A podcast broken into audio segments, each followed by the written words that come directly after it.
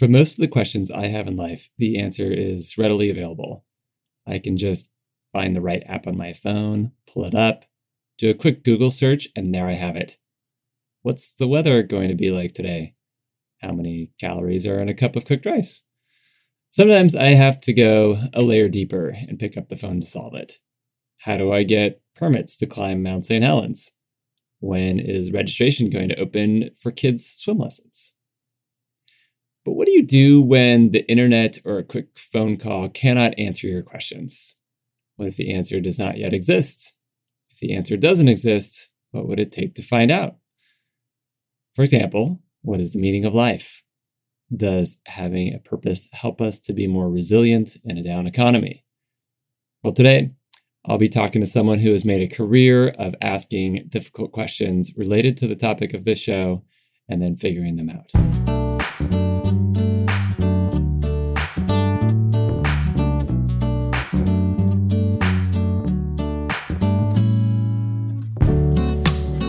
Jeff Bastian, and you're listening to Ignited with Meaning, where we'll be exploring the terrain of a meaningful life, creating a roadmap for that, and generating more happiness along the way. Today, we'll be talking with Kendall Cotton Bronk, Associate Professor of Psychology at Claremont Graduate University.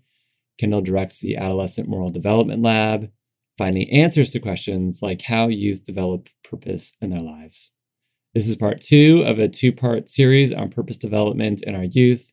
If you haven't listened to part one, I encourage you to do that, but it isn't a requirement in order to hear this one. Kendall is a fire hose of research information and is basically able to answer every question I pose by citing a part of a research study that she directly participated in or led. She has great information about how youth with purpose and you are different than youth without purpose and how we can help those youth cultivate more of it. So let's dive in and hear more from Kendall Cotton Bronk in this episode Purpose Development in Our Youth, Part 2.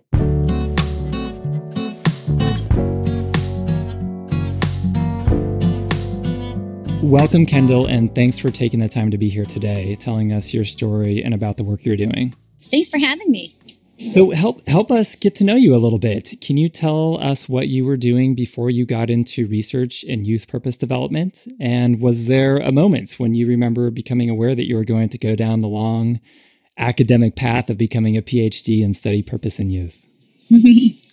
well, let's see. Um, I uh, became I gosh, it's been a while that I've been uh, working on this, so I have to kind of think back. Um, actually, before I went into academia, I did work in business for a while. I worked in uh, management consulting, doing strategy work. And um, I was really involved in some big mergers and acquisitions and things like this. And um, it was kind of an interesting time to be involved in business. There were a lot of what I would call questionable business practices going on. Uh, well, I'm sure that's not unique to that time, but particularly in the space around technology. And it seemed to me that there were some, uh, you know, clear no-nos, um, but the laws just hadn't caught up with things yet. And I was involved in in um, the strategic side of things, and so I would watch people sort of make decisions about whether or not they should do something that I think ethically and morally everybody would believe would agree was probably not right. But you know, their justification was on. Uh, often, well, it's not against the law, right? You know, there's no law that says I can't do it, so let's go for it. And so, anyway, I just found myself being really, really interested in the way that individuals were making decisions about what was moral and what was not. And I realized that as a person working in business, that was not what I was supposed to be attending to. Um, and I, you know, I started writing, reading books about moral development and moral decision making, and I just really got interested in the topic. And so um, ultimately, I decided I probably business was not the place for me, and and probably um, I, I, really was pretty passionate about studying um, moral development and um, moral decision making. So I applied to grad school. I was um, accepted to do some work at Stanford, and um, I was really excited to work with Bill Damon, who's one of the world's leaders in uh, moral development. So I'd read pretty much all of his books before I even started at school. So I, I, uh, I guess I got lucky in that way. Okay. And so when you say moral development, is there a particular age range that that applies to? Uh, moral development is, is definitely a lifespan um, issue, trying to figure out how, you know, what you believe in and, and how to make decisions about what is right and what is wrong. You know, it starts very early with um, children. We see evidence of um, empathy developing early and, and um, other moral emotions, shame and guilt. And, but it goes up, you know, through the entire lifespan. Um, you know, later in life, people are making decisions all the time about how they might want to leave a positive legacy and things like that. Um, at Stanford, um, we were really interested in tackling these questions across the lifespan to a large degree, but particularly during the period of adolescence. And I think that's a particularly interesting time to look at moral development because young people in adolescence are sort of the, the the hallmark of adolescence is identity development, you know, figuring out who you are and what you believe in and what you care about. And so issues of morality become really salient in a way that um, they aren't necessarily earlier in life. And for some, many people anyway, they, they aren't so salient later in life. It's the time that you really start to think, okay, this is what my parents taught me, but do I really believe this? Or this is what I learned at church, but do I really buy into that? And you really sort of question all of those moral values and beliefs. So, um, so while moral development is definitely a lifelong um, pursuit. It's um, it's kind of a particularly adolescence is sort of a particularly interesting time to explore issues of moral development, and um, and so that's that's where where we jumped into the conversation, where I did anyway. Yeah, I was uh, reading something that you wrote, and it said something to the effect of, "While all adolescents go through this this idea or stage of identity development." Only about 20% of high school students uh, also go through a stage of purpose development. Can you talk about how identity development and purpose are related? And um, what is it that the students uh, are getting when they get purpose development, and or conversely, what they're missing if they don't? Yeah, and, and maybe I should even back up a little to talk about how I see purpose as a potential facet of moral development um, because that might not be obvious. Um, but I do think about when we think about, you know, what is a purpose in life? I think that everybody has sort of a conception of what that means. But when we're going to try to study something um, in a scientific and really rigorous way, we need to have a really clearly defined definition of what it is. And not only that, it has to be a definition that we can operationalize. And what that means is we can sort of break it down and measure it. And we can all agree when the components of it are present or not present. Um, without that kind of definition, we can't study it from the scientific way. And so that was, you know, as we started to think about um, purpose, that was the first thing we had to do was come up with a definition. And the definition that we use in a scientific space actually, I think, aligns quite quite closely with the way that we would think about it in sort of our everyday lives. But a purpose has sort of three components. The first is that a purpose in life is a goal of sorts. It's something that an individual wants to achieve, that they're working toward. Um, it's a long term, sort of far horizon. Uh, we call it an intention. Sometimes it's bigger than a goal, and sometimes it's not something that can be completely realized or fully achieved, but it's something towards which you can at least make progress. So, you know, if you find purpose in um, ending homelessness, for example, that's um, that might be something you can never fully achieve, but you can certainly make progress toward it. So that's the first part. There's sort of this goal orientation. The second is that it's really personally meaningful. So we all have lots of different kinds of goals and aims in our lives, but some of them are more um, personally significant than others. And a purpose in life is particularly um, important to the individual. In fact, it can be so central to who you are that it, this is where it can sort of intersect with identity that it becomes a facet of who you are. Um, so we have young people, we've conducted interviews with them, and they'll say, you know, who I am is a Christian, and what I want to achieve is living the life that, you know, God intends for me. And so they, their purpose and their identity are really fused. You know, who they are and what they want to accomplish is essentially one and the same. Um, but that's fairly rare. That's not the case for all young people with purpose. And, and so um, that's how sort of purpose and identity can overlap. And they do tend to sort of develop in tandem, which I think it, it makes sense if you think about it. Um, um, you know, as you're figuring out who you want to become, you're likely to also focus on what you want to accomplish. And there's a lot of empirical research to suggest that identity and purpose do develop together. Um, but they are distinct concepts, and not everybody develops um, a purpose, although most people do settle on some form of identity. Um, the third component of the definition that I think is really important to keep in mind is that, and this is how we think about purpose as a moral issue, is it's not just it's it's a long term sort of aim that you want to accomplish. It's a particularly personally meaningful aim, but it's also um, one that is inspired by a, a desire to make a difference in the broader world. And so this is where purpose can take on sort of that moral um, dimension. Um, it's it, you know you you um, i know your podcast focuses on meaning and we actually distinguish purpose from meaning just a little. It's they're obviously very closely related constructs but again in a scientific sense it's important to have a really distinct definition. And so uh, meaning is anything that is significant to you but we think about purpose as those those meaningful aims that um, take you outside yourself that enable you to contribute to the broader world in some way and um, so that's how purpose can be uh, can be moral in in nature. So just to kind of link it back to where I started on that discussion of moral development. Yeah, and that's that's fascinating. So essentially, your your journey began with this interest in moral development, and it it ultimately led to this place where you're now studying youth and youth development and the now that purpose as uh, and purpose development has this moral element so help me uh, understand what are the individual benefits to um, a an adolescent who develops purpose. Yeah, so there are an awful lot of um, benefits associated with leading a life of purpose, and um, I think uh, the individuals with purpose report being um, uh, improved psychological well-being.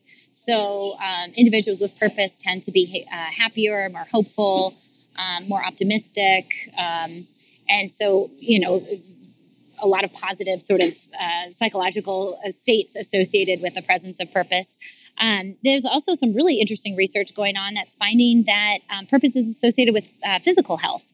So individuals with purpose um, uh, report a reduction in uh, you know chronic pain and um, some forms of Alzheimer's and and mild cognitive impairment. Um, even some forms of cancer. And there's some really interesting research going on at UCLA where they're looking at the molecular underpinnings of um, purpose, and they're finding, you know, they're looking at sort of the, the profile um, on a molecular level, like what goes on in people with purpose um, in their in their you know dna uh, which is really fascinating that's sort of helping us to understand why is it that individuals with purpose do so much better from uh, um, physical health perspective. Uh, they sleep better they live longer you know so it's, it's good for your health. Um, and then when we think about youth in particular there are also a variety of academic benefits associated with leading a life of purpose. So we find that young people with purpose, uh, compared to young people without purpose, they uh, they report being more resilient. So they're more able to sort of you know better able to uh, bounce back from the challenges that that they uh, encounter. They're grittier. They're more likely to kind of stick to it. Um, and and one of the reasons um, that we think they're able to do that is they also report that their schoolwork is more meaningful. And I think that makes sense if you think about it. Um, if you know what it is that you ultimately want to accomplish, um, and you can start to see how your schoolwork is getting you toward that larger aim, um, that schoolwork's going to take on a level of meaning that it might not otherwise have. So, uh, real broad range of benefits associated, I think, with uh, with leading a life of purpose. Yeah. So, as a researcher, I'm sure you get this this question a lot, but um, do do those other factors lead to purpose, or does purpose lead to those other things? Well, that's a good question. I think that uh, some of these are just uh, correlational, not causal. So, it, you know, some of these things just go together. Um, we, but I think that there's, uh, like you said, especially uh, research on the in the physical development is looking at actual changes in your, you know, biology as a result of living a life of purpose. Um, so, in that case, purpose is causing these good things to happen. There is some evidence there. Um, and I think that um, so so I think purpose does really provide a um, by, by having this direction, this motivating direction that you're moving toward. It does seem to pull young people along in a in a um, in a positive and healthy way, and um, and I do think it is responsible for some of these positive states. But it is true that some a good chunk of this research is still correlational in nature. So we need to do a little more teasing it out to understand better um, you know what what comes first or is there maybe a whole third thing going on that that is responsible for both um, but I really do think, like I said, especially with some of the stuff going on in the in the med- medical schools, at UCLA and other places, um, that there is some evidence that purpose is actually causing some of um, these uh, good things to unfold. So I'm kind of curious, you know, if only 20% of youth develop purpose in adolescence, um, you know, what do you, what do you imagine you know, do you do you, I guess do you have a vision for what the potential is? Um, do you do we think that forty percent of high school youth could develop purpose? Do we think that sixty percent would? And what do you think that the societal impact would be of something like that? I think that the development of purpose is, I mean, it is a developmental phenomenon. So the interesting thing is if you look at early adolescence, maybe one in 10 young people reports leading a life of purpose or, or being able to articulate a purpose for their lives. Among high school kids, it's more like one in five among college age youth, it goes up to about one in three. And then across months of adulthood, it's actually about 40%. So it is a developmental thing, and I and it's a it's a developmental phenomenon that really follows the development largely of identity. Because if you look at rates of identity development, they would they would um, be ticking up at just at the same time, and and there's a lot of research to suggest they they're not just uh, going on at the same time, but they actually are involved, you know, commingling.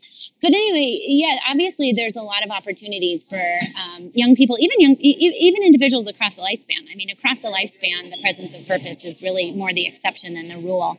And although I definitely think there are benefits to figuring out your purpose early, I think it's also, uh, you know, it's okay if it takes some young people a little bit longer to f- figure it out. Um, I think it's just mostly important that that it's on the radar and that it's something they're working toward. Um, but definitely there's a lot of room for you know higher rates of purpose among young people. And actually we've developed some interventions. We sort of wondered like okay so we know purpose is good for young people and we know that it's really pretty rare are there steps that we could take to intentionally cultivate a sense of purpose in the lives of young people? And um, what was really interesting is when we first started doing research on this topic, we were conducting interviews and surveys with young people across the country. And, and first, we did surveys with thousands of kids across the country, and the surveys were sort of assessing um, the presence of purpose and a variety of other indicators. And then we just randomly selected a, a subset of um, the students who were surveyed, and we had uh, we did an interview with them, and they were randomly selected, so they were not a particularly purposeful group. But in the interviews, we um, spent about 45 minutes, maybe an hour, asking them questions about, you know, what do you want to accomplish in your life and why? And, and you know, imagine things have gone just as well as they possibly could have. What, what would your life look like at, say, 40 years of age? You know, what would you be doing? Who would be important to you? And, um, and so we asked all these questions about trying to really um, understand more about purpose. And we were really kind of caught off guard because the young people loved the interviews. They at the end of the interviews they would say, "Wow, nobody's asked me this before." And you know, I really enjoyed the chance to to talk about these things. I know you're tape recording it. Can you send me the tape or can you send me the transcript or you know, the somehow I want to uh, continue this conversation. And that kind of got us thinking. We wondered, you know, I wonder if this interview alone is an intervention. And so one of the colleagues, one of my colleagues um, uh, who was working on the project with me at the time, decided to look at it because we'd already decided to follow up with surveys again um, several months later. And we kind of had this, you know, natural experiment emerge where we had, you know, uh, surveys time one, we had interviews with some of the participants uh, time two and not with others. And then we had these surveys again at time three. Anyway, we looked at the data and lo and behold, the individuals who had participated in this one time intervention, this one time interview that was not intended to be an intervention, had significantly higher rates of purpose months later. And so that kind of gave us hope. Like this is, you know, this is this is possible. We can help young people find purpose. Um, of course, we can't go around and interview all young people around the country. That would be a bit time consuming. So we tried to take our interview and translate it into a set of online tools that young people could engage with over the course of three days. And um, it's not all day. It's like a 50, you know, you go online for 15 to 20 minutes worth of activities. Um, they would watch videos and send emails and, you know, engage in sorting activities, things like this. Um, but it was really mimicking the um, the interview, and we wondered if this online intervention might help foster purpose, and it did, which was really really fun. So I think what this says to me is that you know probably all young people have a purpose. You know, probably 100% of young people are pretty darn close anyway. And it's really just that they aren't thinking about it, and that we as adults aren't asking them to um, to verbalize or articulate what it is they really want out of life. But given just a little bit of prodding, they they can do it, and they're eager to do it. And um, and so yeah, so I think there's uh, every every reason to be hopeful about the potential to encourage um, far greater numbers of young people um, to discover to discover their purpose. So, if we were to just imagine for a moment that uh, the potential is 100% of youth would be able to develop and articulate their purpose, um, what do you think is the the main stumbling block now? Is it is it the quality of the interventions? Is it just the societal prioritization of it? Is it a big enough you know marketing budget to go out there with like a and and sell youth on the idea that hey look you should you should get into purpose and here's where you start yeah, that's a you know it's a, it's probably a little bit of all of the above, right? Like I just don't think it, it is not a huge priority for um, for us as a society. I do think that there are increasing numbers of interventions out there, and so more and more young people are being introduced to the idea, and and um, some of the interventions are better than others, but um, but I do think you know, I, th- I, really do think that if we, you know, if we did that study again, we might.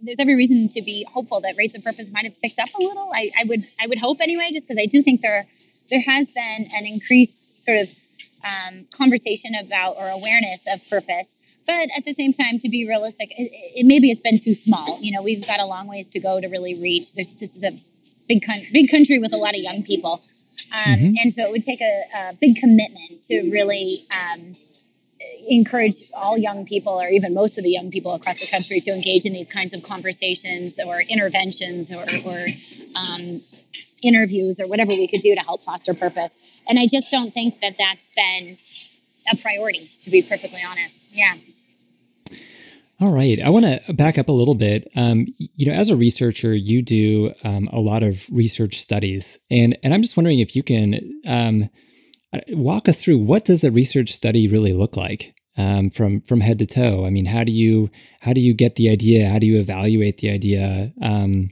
you know, how do you fund the idea, and and then how do you go mm-hmm. about actually executing it and then publishing something? um, I gotta say, it's a pretty I, I, it's a process I really enjoy. I guess I wouldn't be a researcher if I didn't, but I know that sometimes people hear research and their eyes kind of glaze over and they picture you know, sitting for hours in the stacks in the library. And research for me is really sitting down and talking with young people about, you know, some of the most pressing issues in their lives, what they really care about, what they want to accomplish. So it's a lot of fun. Um, I'll tell you about one particular study that we did sort of recently that I thought was kind of interesting. Um, we I was really interested in trying to understand what purpose might look like in a broader sense, you know, in um, in relation to you know global economic ups and downs and things like that, and in other parts of the world. And so I applied for a Fulbright. Um, a Fulbright, uh, so, so Senator Fulbright um, back in the 1950s um, started this uh, the Fulbright Foundation, and and um, the idea is that they send uh, scholars around the to other countries in the world, in part to um, you know to conduct research but also there was a little bit of an ulterior motive. It's a little bit of being an ambassador for your country. And he sort of felt like if we had more um, exchanges, this was post World War II, if we had more international exchanges, maybe there'd be fewer uh, wars. You know, if we really sort of could understand one another better, that was sort of um, Senator Fulbright's um, vision, anyway, for the whole Fulbright uh, Award. But anyway, um, which I thought was kind of cool, right? Kind of a neat thing to be a part of. Yeah, I never and, knew that history. Yeah, I know. It, to me, that's really neat, and and I think it's important for people to know because whenever budgets come up, there's always a bit of a temptation to cut money to this um, to to to those kinds of programs. And I'm so glad that uh, that they are still supported because they're relatively inexpensive, and um, and I do think they facilitate a lot of uh, you know uh, cross cultural you know understanding. Fulbright uh, scholars come to the U.S. and anyway. Um, so I applied for Fulbright to go to Greece and um, I really wanted to go to Greece because um, in you know we had that Great Recession, and the Great Recession really ended in the U.S. as early as maybe 2009. Um, but the economic effects were really still um, really you know in in the throes of it. you know, Greece was really still in the throes of this economic downturn. And I was sort of curious about, you know, how might um, young people growing up amidst this uh, really severe economic downturn, how might having a, um, well, how might the economic downturn influence their views of the future and their sense of purpose in life? And so um, I was fortunate to go study in, in uh, Greece. And the way that the Fulbright works, they um, connected me with a scholar at one of the universities in Greece. And so she became my collaborator. So she was Greek. And, um, and we just, we really had a lot of fun conducting the study. We, we um, did some surveys and we created a survey and we created uh, an interview. And the survey asked um, young people, these were college age students. We wanted juniors and seniors who were sort of on the brink of entering the uh, working world. And we got uh, students from across a variety of academic majors, things, you know, they were majoring in everything from education to business and um, kind of everything in between. And um, the survey asked them questions about um, about their purpose so that we could identify individuals who we who you know were high on purpose and individuals who did not seem to have uh, a purpose in life. But they also asked questions about you know where do you think the country's heading? How well do you understand what's going on with the economic uh, crisis? How do you think you know to what extent do you think this economic crisis is going to influence your your uh, life in the future? And how you know optimistic do you feel? And um, we had scales about resilience you know how um, how well do you feel that you can sort of bounce back from the curveballs that life throws you? And um, so, anyway, so there was a big uh, survey component, but um, we used the responses on the purpose survey to identify young people who were high in purpose and those who were low in purpose, and we sort of looked at the different ways that they responded to um, survey items. And we also used that to identify individuals that we wanted to interview. And so we used something that we call an, uh, an extreme groups design, where we picked individuals who were really high in purpose, individuals who were really low in purpose to interview so we could look for some differences. And basically, what we learned is that um, just as, I mean, we really could not have like cooked up better data if we had tried. Like, the, the this is just the way it came out. But it was so true that individuals with purpose were so much more optimistic about the future. And they weren't Pollyanna about it. They were totally aware of what was going on. And in fact, they were actually more likely than the individuals without purpose to say, these challenging economic times are going to affect my future. They got that. They were aware of it. They were they were not ignoring it. But at the same time, they would say things like, you know, but despite that, despite the challenging economic circumstances, I'm going to be okay. And um, and so it was really interesting. It wasn't just a um, you know they were just blissfully unaware or something. They were they were quite aware of what was going on but they um, they were still optimistic and they they were very resilient and able to look past these economic challenges and still envision a positive future um, even though they were they were very well aware of the challenges they were going to encounter. And so in the interviews we were looking for sort of some of the strategies that the young people use to remain hopeful about the future and they, they talked about really being very committed to family and friends and and even to their communities and country. I mean it was um, just uh, so interesting. They would say you know um, the, the individuals without purpose would say i got to get out of this country. I'm, I'm, I'm sick of this place and i'm never going to find a job and i've got to leave. And, and there was a big brain drain going on in greece. Um, this was in 2016 although i think it still continues today um, where people are leaving the country and going to other parts of Europe to find employment. And the kids with purpose, where they would say things like, "Boy, I hope I don't have to leave. This country's been so good to me, and it's my time to kind of, you know, step up and do my part. I want to help my friends help my family. I'm going to, you know, work with my community and really see what I can do to, um, to help improve the state of the state of affairs." Um, the individuals with out purpose. They were almost like in survival mode. They'd say, you know, when I think about the prospect of getting a job, I realize I just have to get something. I mean, I, I've got to eat. There was one person who even said, you know, like I used to be someone who was worried about others, but you know, in this time, you just got to take care of yourself, and and and that's all I can do right now. And the individuals with purpose didn't say that. Individuals with purpose said things like, I still want to pursue a meaningful job. I know it's going to be hard, but I'm not going to give up on that. And um, I still feel, you know, they, they still talked about a really deep commitment to to others, um, to friends, family, community members, and so it was a really interesting um, uh, study, and and um, it actually turned out the data turned out, to, you know, just as we had predicted, um, almost even better than we had predicted. And um, so we, we wrote up our findings and we submitted them to a journal. These got published in the Journal of uh, Positive Psychology. And yeah, and, and so it was a really fun study to conduct. Yeah. Okay. So that that does make uh, doing a research study sound really appealing. You get to travel to Greece. You get to talk to interesting people. You get to you know learn uh, interesting things that you never would have found out otherwise. So yeah, I could dig that research thing. That's exactly right.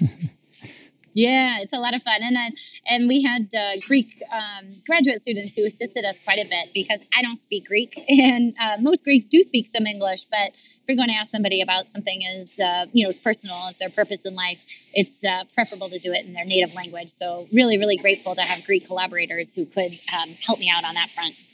So uh, I'm curious, you know, so you chose to to pick and research a place that is facing economic adversity.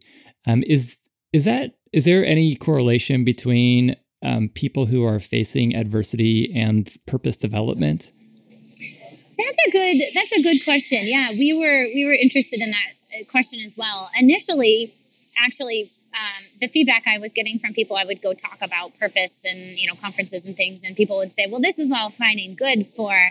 Um, you know, middle class kids who are all college bound, but does a young person who's really um, not able to attend college and, and maybe um, you know, dealing with food insecurity and things like that. Are they really going to be worried about purpose? You know, probably not. Certainly, Maslow's hierarchy of needs would suggest um, no, those kinds of self actualizing or even self transcendent aims are not likely to be on a young person's radar if they don't know where their next meal is going to come from. And um, so, yeah, we conducted a study actually here in um, Los Angeles, where I live, and we looked at two communities that were only 14 miles apart um, they were both uh, comprised primarily of ethnic minority um, individuals, although slightly different ethnic minority makeups. But the difference was the one community was um, a very middle income community, and the other community was definitely a low income community. And one of the indicators that we use for that is um, young people's eligibility for a free and reduced lunch program. So, um, individuals who are eligible for a free and reduced lunch program have uh, you know, very, very low income. They're generally two and a half times the poverty line, which is a very low income. And we actually found that the rates of purpose were, um, were not statistically different.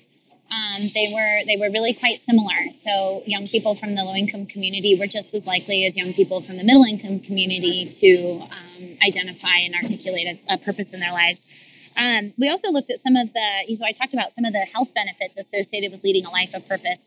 But most of that research has been conducted with more middle income samples. So we wanted to see if some of those health benefits were um, were the same for young people from low income communities. And again, we found that um, by and large, they were. Um, young people um, from low income communities were, you know, with purpose, were still more likely to be hopeful and, and happy and um, psychologically uh, healthy. And, and even we didn't get to do all of the physical uh, indicators of health, but they, you know, but many of those held up as well. But then we did so, interviews. Oh, yeah. well, I was just going to ask. Um, so, are there any ways in which uh, different economic backgrounds or different cultural backgrounds uh, do influence purpose development? Well, absolutely, they do. Yes, and and even in this in this one particular study, we were glad that we added the interview component because we talked about how they developed and remained committed to their purpose and what kinds of things were inspiring them um, to lead lives of purpose. And here, the two um, populations were quite different, um, or the two samples, I should say. That young people from the uh, low income community talked a lot about the challenges that they encountered in their lives and how um, for some of these young people anyway for the young people who are able to to find um, you know meaning in these challenges and look towards uh, you know improving things in the future these challenges actually became really inspiring sources of, of purpose. So we had one young person who talked about being um, you know uh, the target of racism and how this really you know had bothered him and and um, upset him and, and he wanted to grow up and become a lawyer and really work on um, you know ra- social justice issues around race. And you know another young person who just wanted to become a cop and he said you know we've had a lot of issues where i don't i don't feel safe and my family doesn't feel safe and i want to be a cop i want to i want to keep people safe. Um, and that was really different because the young people from more of the middle income background when they talked about the kinds of things that inspired them to lead lives of purpose, they focused on um, not on challenges they had encountered, but instead on like this, you know, kind of visions of an ideal world, you know. So um, some of them said, I want to be a journalist. I love relaying, you know, news and information to people. And, um, you know, in an ideal world, uh, we'd all have access to the information we need. And, um, you know, so, so totally different sources of um, inspiring purpose. And, and when you look, this, this, this was obviously within one culture. This study was all done within Los Angeles. But most definitely, if you look at the presence of purpose in, uh, among young people in different cultures around the world, um, the nature of purpose varies uh, quite widely. Yeah, I was just about to ask to see if you have any examples of how that varies in other countries. Yeah, there's um, so some colleagues of mine, um, Seana Moran and Jenny Menon Mariano, did a really interesting cross cultural study where they looked at purpose and they had the collaborators from all of these different countries. So they were sort of leading the charge, but they had many collaborators. Uh, they looked at purpose, I believe, in Brazil, in South Korea, um, in parts of Europe. Um, I'm forgetting all of the countries, but they, yeah, they were really trying to understand what does purpose mean in these different. I think they're in China too, in these different cultures. And just as you would expect, it, it does mean something slightly different in every culture. I think what was sort of interesting is that there was some even, even, though each of them did define it and understand it and conceive of it differently, um, they all had some conception of purpose, which I thought was kind of interesting. Um, but yes, there is, and uh, since that's not my research, I'm not quite as well versed in all of the findings there. But um, but I did think that was sort of interesting. One that yes, they definitely conceive of it differently, and yet in all cultures there was some um, some conception of purpose. Okay, right. So it's not as if every culture has the same shared definition of purpose that they're working towards. And so that probably, you know, not only that that influences what purpose development looks like. Exactly. Exactly. Mm-hmm. Yeah. Okay. Yeah, I think in some cultures it's more um, you know, it's, it's, much more intentional and focused on than, you know, I mean, in more traditional cultures had um, roles often assigned to sort of young people, and their purpose was sort of handed to them. They might even have you know, rites of passage and things like that. And in our culture, we just don't have that. We have so many options. We have young people who who feel a little overwhelmed by the, the variety of purposes available to them and not quite sure which which ones to pursue. And so that experience really varies by culture. Right. Okay. Well, you know, you wrote a really interesting article that I read about uh, purpose development. I think it was uh, a grounded theory of the development of noble youth purpose. Um, and in that, you talked about these different uh, stages of commitment as sort of, uh, um, I don't know, uh, signposts towards the development of purpose. You know, starting with uh, initiating commitment and kind of moving through sustaining commitments and escalating commitment and so on. Um, can you talk a little bit about those stages of commitment and and I don't know maybe highlight even one of the stories of the youth that you interviewed for that? Sure. Yeah, that was a that was a fun study too. We um, we've followed a, uh, a group of young people who had demonstrated really sort of intense um, commitments to various purposes in life. So we weren't just interested in seeing really what was typical or common, and I certainly wouldn't say that the young people in this study were were typical. But what was possible? You know what was sort of possible with regards to purpose development? So we wanted to look at young people who had um, sort of ex- extraordinary commitments to various purposes in life. And we followed them for about five for five years and uh, through the course of adolescence and um, young adulthood and i think that was a really interesting time to follow them because of course that's you know they're kind of in the throes of purpose development they're figuring out who they are and they're figuring out what it is they want to accomplish and um, and so we wondered if, you know, does purpose stay the same? Does it change? Does it disappear? Does it, you know, and and so that's kind of what we were looking at in study. And what we found by and large is that it, it there it does it does make it you know it does endure at least among these young people it did. I we can't say that it does for everybody, but it is possible for purpose to endure. Um, and that it evolves a little bit. And so, um, yeah, I'll give you an example. There was a, a two two brothers. They were twins, and they were actually from Los Angeles. Um, and they had grown up and um, been exposed to um, a lot of gun violence. So when they were young, there was the Ennis Cosby shooting, there was a bank shootout, there were a variety of different shootings. There were some school shootings that were, And um, this really bothered them, and, and not surprisingly, they, they felt very unsafe. And so um, when they were in high school, they got really involved in trying to understand more about um, what uh, sort of the prevalence of gun violence and what, what maybe they could do to try to help curb it. And so they did, you know, tons of research, understanding all the stats and all of this. And um, one of the things they were sort of surprised to learn was that um, it was legal to sell guns and ammunition in Los Angeles County. And the justification was that people could use them for hunting. So anybody who knows anything about LA County knows there's not a lot of hunting in LA County. Um, and nope. so this seemed, yeah, this seemed like maybe an opportunity for them to intervene.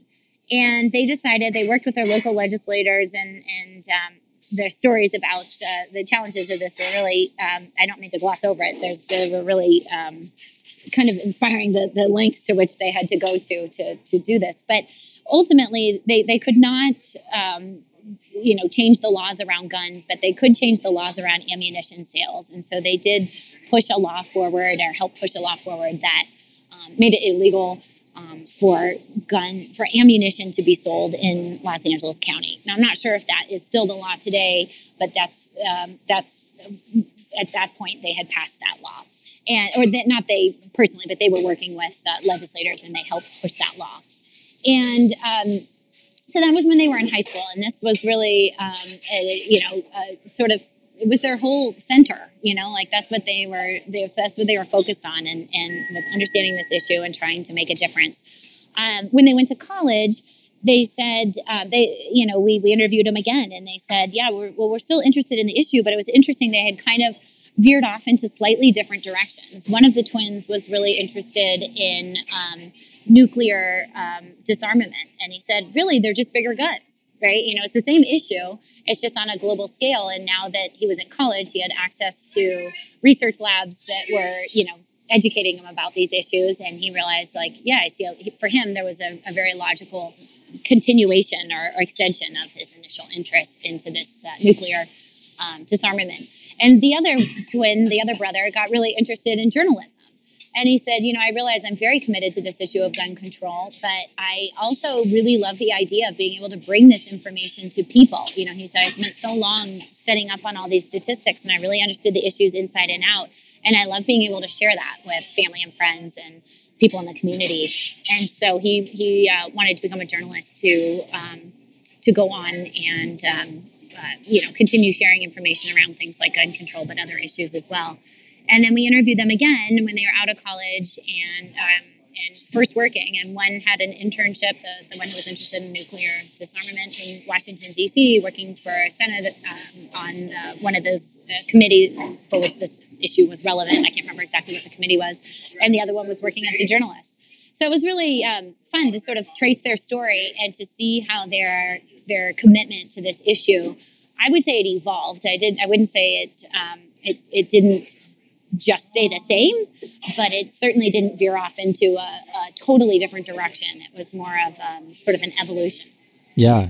So first of all, I I am just amazed and impressed when high school students are able to do something like stop the sale of ammunition in uh, Los Angeles County. That is truly right. That's huge. Uh-huh. That's huge. and to be yes. perfectly honest, I, I, don't know if that is still the law. I'd have to go back and double check. But yes, they did. Uh, they did uh, work very closely with a uh, uh, legislator who did a, a, a, did pass that. yes, yes, um, and and so you know, kind of going back to this idea of the different stages, the initiating commitment, sustaining commitment, um, escalating and evolving. You know, I think that that story does a good job of of tracing it. That they kind of were initiated into the commitment via the story. You know, the shootings around them, like their their environment, really influenced that. Yep. Um, and then sustaining commitments, they were able to keep at it. You know, through all these. You know, uh, I can't even imagine all the trials to get the, that legislation passed. Yeah. Um, and then you know, throughout college and beyond, that evolved into different things like journalism and um, and to nuclear arms proliferation um, work to try to reduce that. So, yeah, I guess when we when we look at those different stages with the initiating commitment, are there are there different types of interventions that you know, help like I think that you mentioned something about just even exposing kids to different types of opportunities to um, take action in their community helps with that. Can you talk a little bit about like what initiating commitment looks like and what the interventions are? Yeah, so I, well, it, it would be great if we were far enough along that we had interventions that targeted each of the sort of stages in, in purpose development. But the truth is, we don't. But I do think that um, that yes, you're right. It's really getting out there and trying different things. Um, you know, I have young people in their 20s and uh, that I'll hear about who are you know drifting a little bit and really having a tough time sort of deciding in which direction they want to go. And I always say, you know, well, don't sit at home. It's not going to just come out of nowhere and uh, strike you over the head that this is your purpose, then suddenly you know which way to go. Um, our experience with the, the young people with whom I've worked anyway is that they're out there and they're doing things and they're trying things, and sometimes they're doing things that that they never expected to really care about. But they come to find that wait a minute, I, I do care about this. There was a young woman in this uh, exam sample who was really um, just trying to find a project for her uh, um, 4-H program. And her dad was pouring motor oil out in the backyard, and they, they lived in Texas on a big farm. And she started being wondering about the um, you know the health impacts of that because their family lived on well water, and so they looked into that, and she turned this into a, a 4-H program where she started a, a, oil motor oil recycling program in rural Texas, and it ended up really taking off. And she she at, you know before this, I don't think she'd really had given environmental issues much thought at all. But as this project got underway, she started to realize like, hey, as it turns out, I'm pretty good at working with people at trying to get you know to get this accomplished, and and and actually, I really care about this. This is important to me. And I think if she hadn't gotten involved in that project in the first place, she might not have known that. So I think, yes, you have to get out there and you have to try some different things. And in addition to trying different things, I also think you have to be a little bit reflective on what do I like about this and how do I feel about it and, and does, does this matter to me? Because sometimes we get a little caught up in the day to day and we don't step back and really think about um, is this a good fit for my uh, for my skills and, and does it enable me to do something that um, that I find meaningful? So I think it's, you know, be active, but also be a little bit reflective on what you're doing and, and, and really make a conscious um, effort to think about how does this feel to me and am I connecting with the larger goal or mission of this activity and, and is this something I care about? Um, it almost sounds to me like, uh, like, like, um, uh, reflective trial and error. Like, like try it. Does it, does it feel good? Does it use my strengths and skills? Um, does it seem meaningful? Um, if not, uh, you know, try something else, but maybe make a more intentional move towards something that's not the more of the same. It's it's different, so that you can test out whether or not it's a better fit. Yes, I think that's right, and I think you said it much more eloquently than I did. Thank you. sure. Um, you also just kind of going back to this idea of meaning. You mentioned, you know, that there there's this difference between meaning and purpose, and that you have this definition of purpose. But here is this place where you use the word meaning, um, where yeah. it, it, sounds like the um, the activity needs to be personally meaningful to the individual um, in order for purpose to occur. Is that is that right? And can you help us just clarify how the word meaning uh, fits in here? Yeah, so I think of meaning as a component of purpose. Um, it, it, it's uh, so when we talk about the definition, it's you know there's that goal orientation component. There's this desire, you know, it's inspired by a desire to make a difference in the broader world, but it's also very personally meaningful. And so um, yeah, meaning and purpose are, although I do think of them as distinct concepts, especially when we're trying to conduct research on them, um, they are certainly related. And um, personal meaningfulness is a really uh, key component of purpose. Yeah. And I think what's interesting is is kind of just this idea that um, you can start down the road of something and uh, you know not, it, it initially is not purposeful because it's not meaningful but then you uncover this element of it that, that is meaningful. And then therefore it makes the work that you're doing and the active engagement um, actually uh, more purpose purposeful. Yeah i think that's right. Some colleagues of mine um, pat hill um, conducted a study where they were looking at sort of the different pathways to purpose and they found three pathways. And one is you know there is some group of young people who you know like the young person that i talked about with uh, gun violence who you know something happens there's an issue and they decide i have got to get engaged around this issue. And that's sort of the the proactive approach. But that's relatively rare. Um, i think the more common approach is almost like a reactive. You know i'm involved in something and now that i reflect on it i realize hey i'm kind of good at this and I, it's really meaningful to me um, so that was sort of the second and, and more common pathway to purpose and then they actually identified a third pathway too maybe this one's the, the, the least common but um, that is uh, young people who look at somebody else and say, Boy, I see what that person's doing, and that's pretty cool. and I want to get involved in that too. So they're particularly inspired by somebody else's purpose and um, to make it their own. That's really interesting. And it, you know, as a, a parent, it makes me just sort of reflect on, you know, if, if I'm trying to help my kids cultivate purpose in their life, what are the what are the different approaches? And it's unlikely that they're going to just look at me and say, hey, I'm going to follow that guy.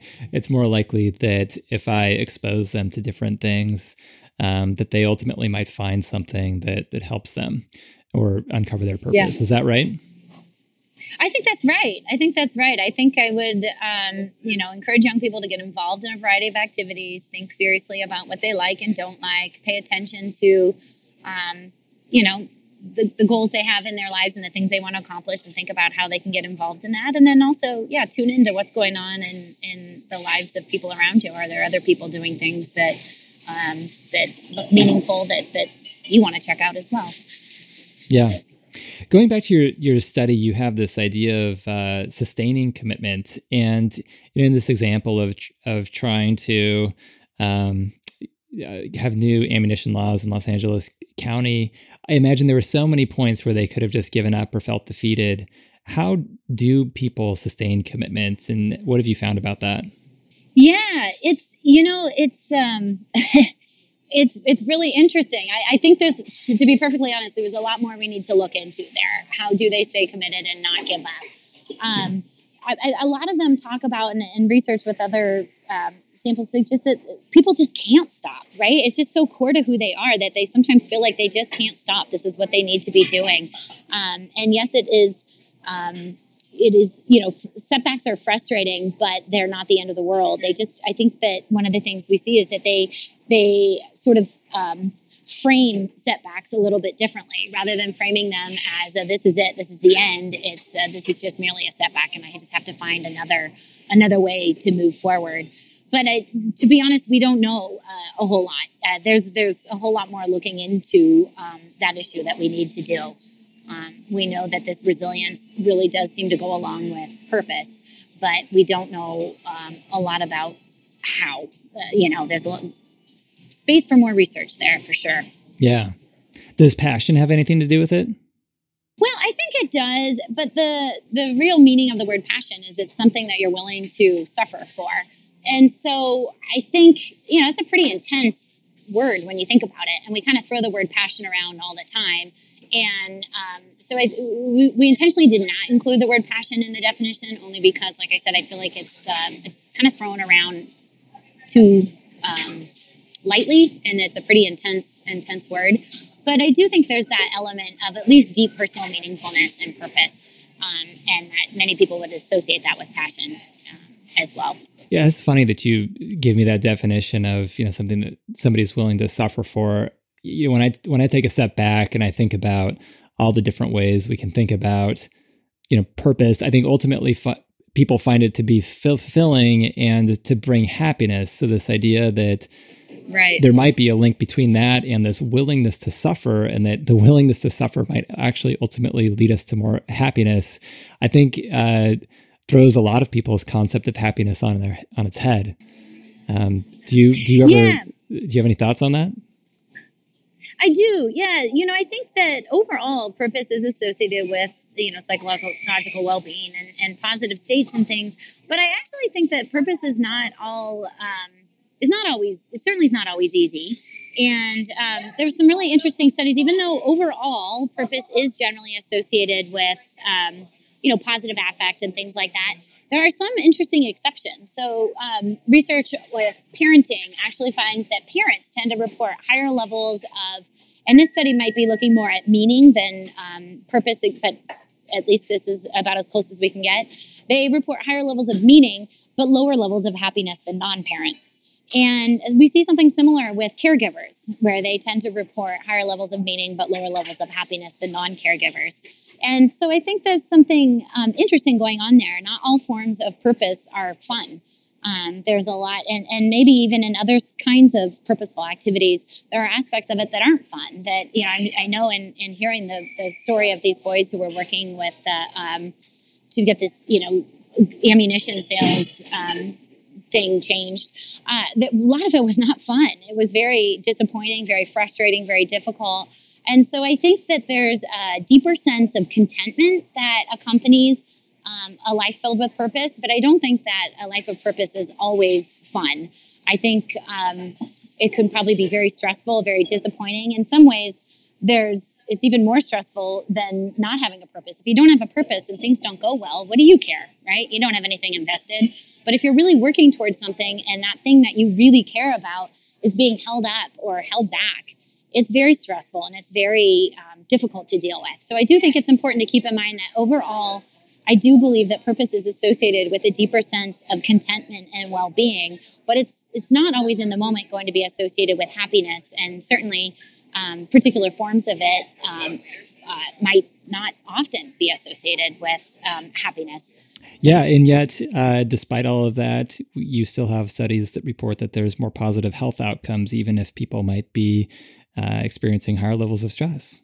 That's right, and that's where I think it's it's a deeper sense of contentment. It's not just a, a momentary um, thrill. Does that yeah. make sense? Mm-hmm. Uh, Absolutely. It's a, it really is this sort of deeper sense of ongoing, like, look, this is hard and it's not always fun, but I know what I'm doing and I know that I'm doing the right thing. And that deep sense of contentment, um, I think, underscores some of the, the health benefits associated with purpose.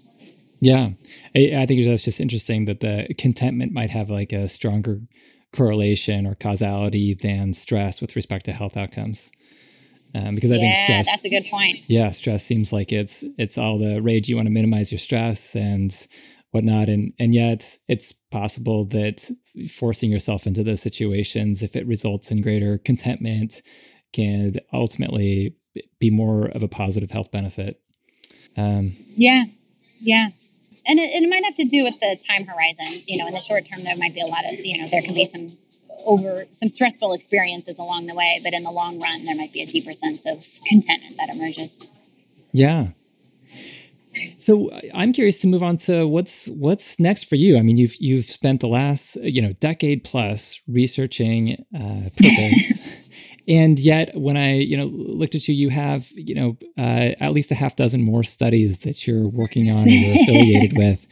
Know, what is left to be answered here? Like what are the burning questions you have in your mind? And how do you think that that helps individuals or us as a society move forward well yeah i definitely think there's there's lots more research to do and um, and i'm excited to be a, a part of, of, of some of it anyway um, one of the things we're interested in looking at is more of a collective sense of purpose, particularly among groups like families. And so we're looking at um, um, conducting a study. We just had a small planning grant that wraps up next week, and we're hoping to start a larger study on, on family purpose.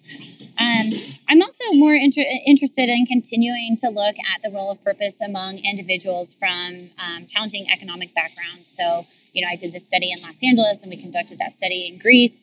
Um, we've actually done a little bit of research in Liberia, looking. Liberia is like the, based on the GDP anyway, the fourth poorest country in the world, and young people there, um, following the Ebola outbreak and a series of civil wars, are are um, mo- many of them are uh, orphans and you know living on the streets, and um, and so I'm really curious about what you know what even just positive youth development might look like for these young people. And is it possible for these young people who are in truly, truly um, um, trying circumstances, you know, severe economic deprivation, not just, um, you know, eligible for free and reduced lunch, but, but really not knowing where their next meal is coming from, um, you know, to develop a sense of purpose and, and what, what would positive youth development look like in that culture? We certainly we really don't know you know most of the research i think um, uh, surprising amount of the research that we conduct takes place in the us and western europe and that's really in primarily you know affluent or um, circumstances and so interested in sort of looking at positive youth development in general and purpose more specifically in um, um, in this Liberian culture.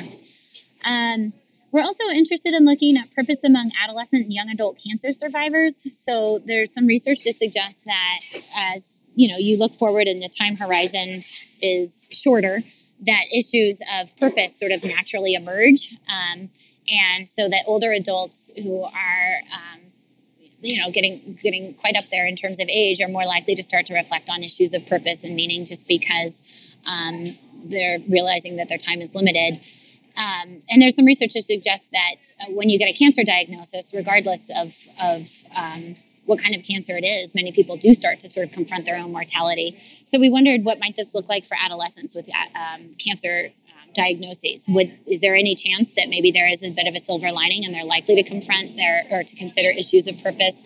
And is there are there steps that we could take to help them think about um, their purpose more intentionally? And um, and maybe you know I, the science, the uh, medical science is, is really so improved, much improved, and adolescents who are diagnosed with cancer are much more likely to to survive. And so, um, you know, is there a chance that we could maybe find a silver lining here? You've got this cancer diagnosis, but maybe this is also an opportunity to reflect on your larger purpose, because in the end, this is going to be a challenge, but there's every reason to believe you will survive.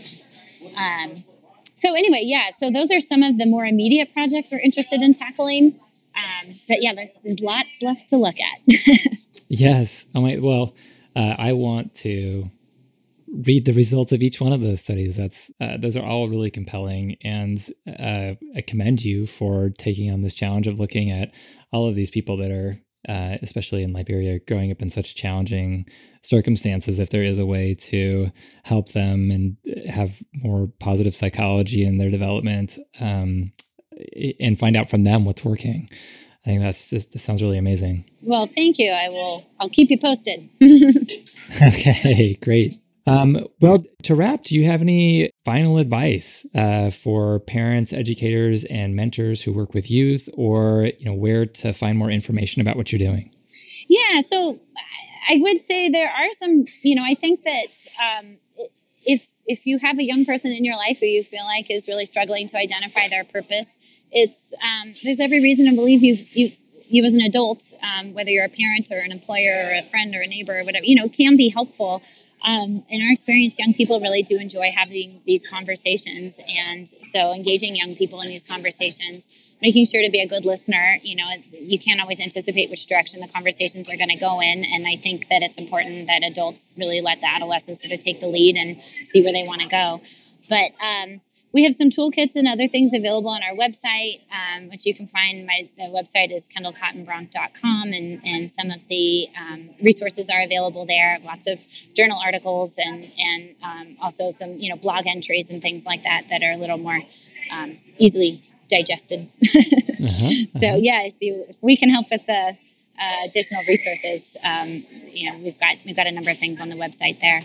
Okay, and so some of those are you know online surveys that we could provide to our children or if you're a teacher you could provide to your classroom.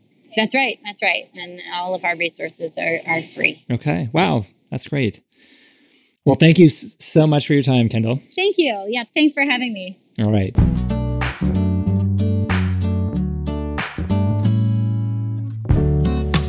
I hope you've enjoyed this interview with Kendall. I do encourage you to have those conversations with kids in your life whether that is your own kids or those you teach or mentor. Again, if you want to learn more about Kendall's studies or access those resources like online surveys, check her out at kendallcottonbronk.com. I'll also add a link to her website on my website, Ignited with Meaning. That concludes our two part series on purpose development in our youth. I'm sure we'll continue to revisit this topic from time to time, but for now, I hope you have some simple actionable next steps that you can incorporate into your relationship with the youth in your lives.